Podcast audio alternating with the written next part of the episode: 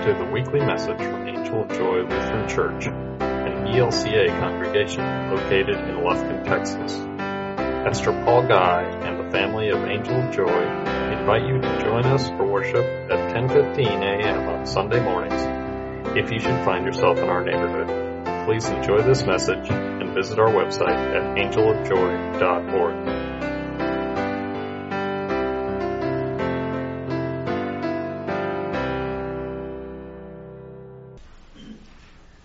We heard the prelude story, the account of Naaman, who had leprosy and was kind of a cranky guy. He he didn't much like Jews, but he, you know, went in desperation, you know, or what did they say, any port in a storm. Then we heard the story of Jesus and those ten lepers.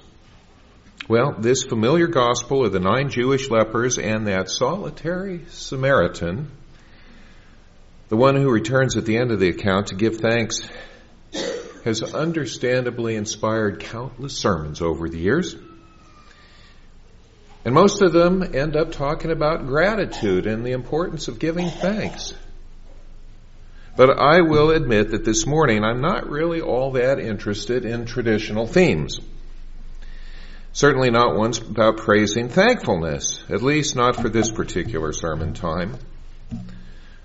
Most of you have known me for a long time now, and it's not a surprise that I like to get a fresh angle or a different perspective on old and familiar lessons. It makes them more vital somehow, or at least it, it's, you know, you're not going to say, ho-hum, well, I've heard better sermons preached on this same theme before. This is one of those times. Actually, it's the beginning of this account of Jesus and the lepers that intrigues me. The part where the isolation seems to be taken for granted. That was the way it was done. People would get this dread disease, the ugly disease, leprosy, and they were excluded from their community. People didn't want to get it. And that was the most drastic, but the most effective way of dealing with it. Well, you see, this story started out with Jesus on the road again, and when he was accosted by those lepers, it was a time of, wow, you know, the um, aha moment where we see something brand new. Certainly the ones that were with Jesus, his disciples and whoever else was tagging along with him, they saw something they didn't expect.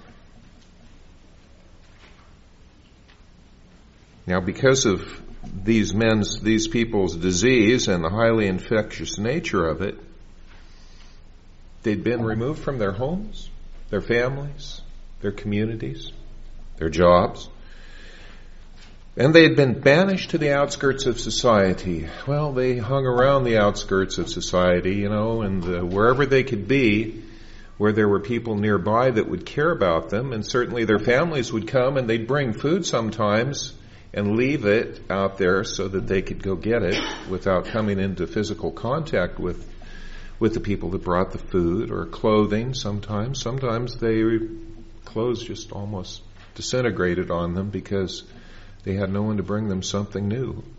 And so oftentimes they, they had to make do with whatever shelter they could find, and sometimes it was even the tombs. Imagine having to camp out with dead bodies. But their bodies were not all that far removed from dead and moldering away. It was a horrible and it was a lonely existence. And whenever someone approached them, whether it was people coming to give them some, some necessities of life or just people like Jesus passing by on the road to their village, they were forced to to stand up in a loud voice, back off a bit, and shout a warning, unclean, unclean, don't come near me. I've got the fungus, I've got the cooties, I've got leprosy. Stay away. They also had to wear bells around their necks, and they had to beg for handouts. So the lepers, therefore, were, according to the Jewish laws, excluded and avoided, and, of course, I suppose it went with it, they were pitied. And who likes to be pitied, really?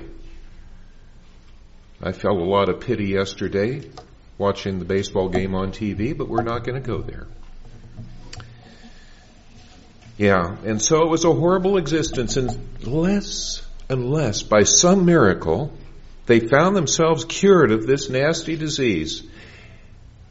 The disease of leprosy in those days was tantamount to AIDS today. People kept their distance. People were afraid that even coming even remotely close to them, they ran the risk of contracting it themselves. And so it happened that Jesus was passing through the neighborhood.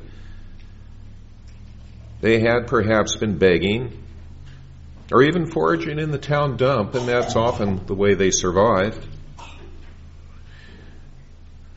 And it was at that time that perhaps they looked up and they saw Jesus and his band, and they began their chorus from a distance, "Have pity on us!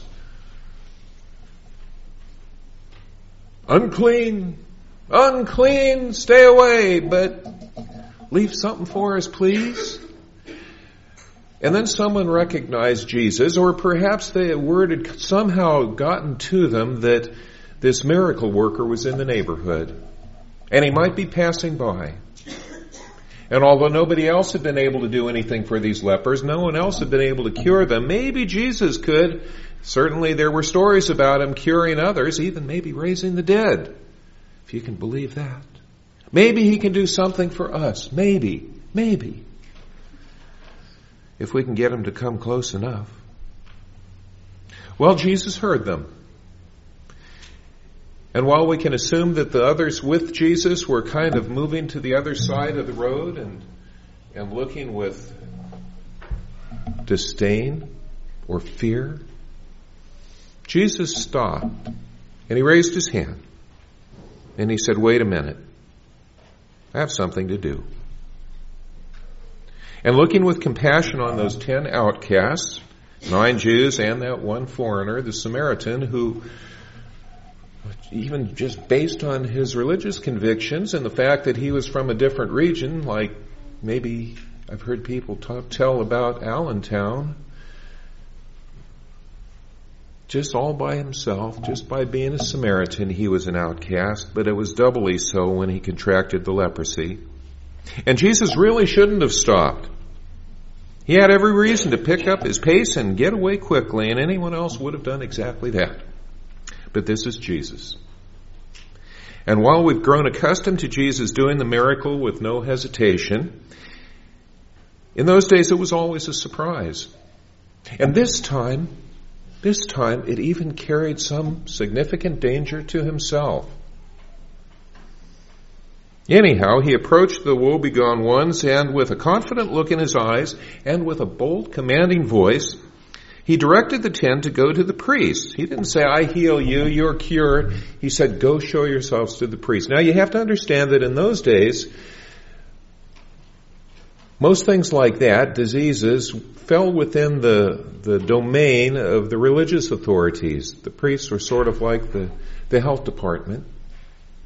And if someone had reason, or maybe just hope, that they were cured, they would have to go to the priest. And the priest would look at them. And because the priest was holy, they had sort of a, a built-in immunity, it was thought. But the priest would look at them and he would say, "Nice try, but no dice." Or maybe, maybe on the rare occasions he would say, "By golly, I don't see any leprosy there. You seem to be cured. Let's let it rest another week and check with me again, and we'll see. And if you're clean then, then you can be declared no longer an outcast, and you can go back to your families." But it almost never happened. Almost never happened. Well, Jesus didn't say, "You're cured." He simply said, "Go show yourselves to the priests."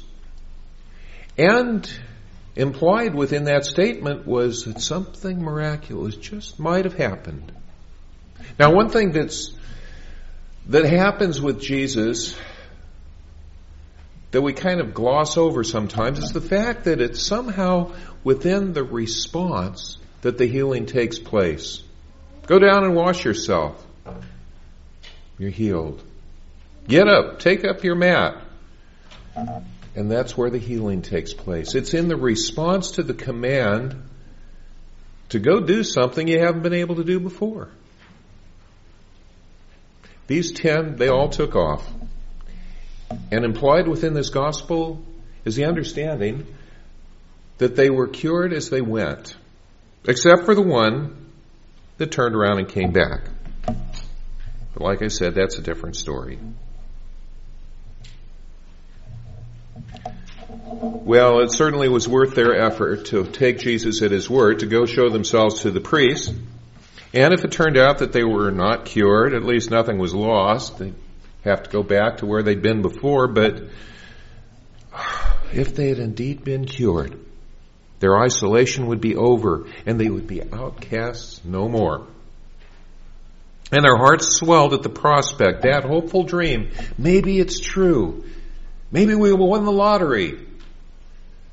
Maybe we have leprosy no more.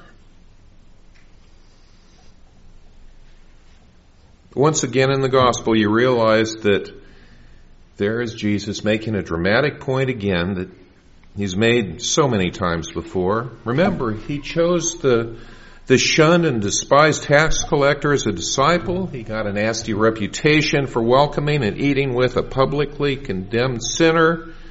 He allowed another outsider, that, that sinful woman, to come into a respected Pharisee's house to anoint his feet. He cured the servant of the hated occupying Roman centurion. No doubt about it. Jesus was living right on the edge, constantly reaching out to the outsiders and outcasts in kindness and even love, saying, I know you've known some hard times, but you are worth it to me, to God. And now you are restored. Well, to be sure, our world is still full of outcasts. Israelis and Palestinians, Sunni and Shiite Muslims, Republicans and Democrats, homeless and imprisoned, the pillars of society, the popular elected officials, the straight, the gay, the evangelicals and the Catholics. The list is endless, you know. Some of you have heard of Father Damien. Father Damien was a Roman Catholic priest from Belgium, and he won recognition for his ministry in the Kingdom of Hawaii back in the, the eighteen sixties. Ultimately, the Hawaiian people, who had been isolated for so long, became prey to so many diseases that were brought there by sailors and traders and foreigners. There were tens of thousands of them that died from influenza just within a short period of time. There was syphilis and there was leprosy.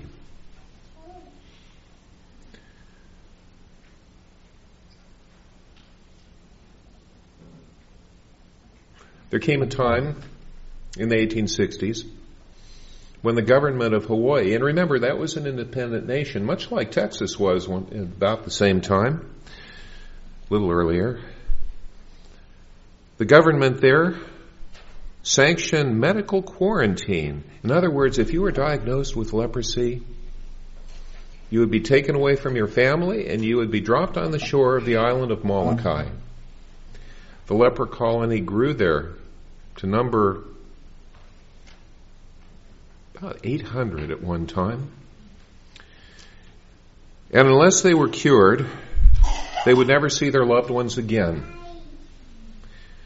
Well, Father Damien arrived in Hawaii, like I said, in eighteen sixty-five, and after sixteen years of caring for the physical, spiritual, and emotional needs of those in the leper colony, and it was a volunteer choice, he said, I'll go to minister to them. After sixteen years, one day he accidentally put his foot into scalding water and didn't feel a thing. In that instant, he realized he too was a leper. And he was not preaching to them anymore. It was to us. He had become one of them. Ultimately, he died of that disease. In both the Latin Rite and the Eastern Rites of the Catholic Church, Damien is venerated today as a saint, one who is holy and worthy of public veneration. It's true also in the Anglican or Episcopal Communion. They recognize his sainthood. We Lutherans don't talk about saints in the same way that, that the Catholics do. We recognize the, the priesthood of all believers as a sainthood, which includes us, but still we still honor and and respect certain individuals for their dedication, like Mother Teresa. So it was with Father Damien. He gave his life ministering to others who were outcasts. Some of you have seen that powerful movie, Philadelphia, where Tom Hanks played a lawyer with AIDS. It was a powerful expose of the wounds of exclusion and d- discrimination. The truth is, in a society where some of our most respected leaders are far more interested in what differentiates or separates them and their chosen viewpoints from others, it is a distinctly Christ-like attitude to empathize with our very own others and treat them with respect, even those with whom one is in disagreement. Yeah, I may not agree with you, but I absolutely respect your right to express your views. And I may not like what you have to say, or it may not reflect my viewpoint, but I respect and value you. Doesn't sound like our nation's capital these days. But character assassination is alive and well, even in Washington, D C We may like the gospel that we heard today when it reminds us to give thanks. Yeah, and we can do that once in a while. We can give thanks. But the other interpretation, that outcast viewpoint, is something else. When we jealously cling to our prejudices and excuse ourselves for our prudent casting out of certain others in our lives, we are essentially throwing Jesus out with the baptismal water, to paraphrase an old cliche. And in the end, we ourselves become spiritual lepers cut off from the gospel. And then it is we, or even some of our self-congratulatory elected representatives, who need to cry out, Jesus, Master, have mercy on us. And that's where I leave you today. Amen. Thank you for listening. Please provide feedback on the iTunes podcast page and visit our website at angel joy dot org for more information.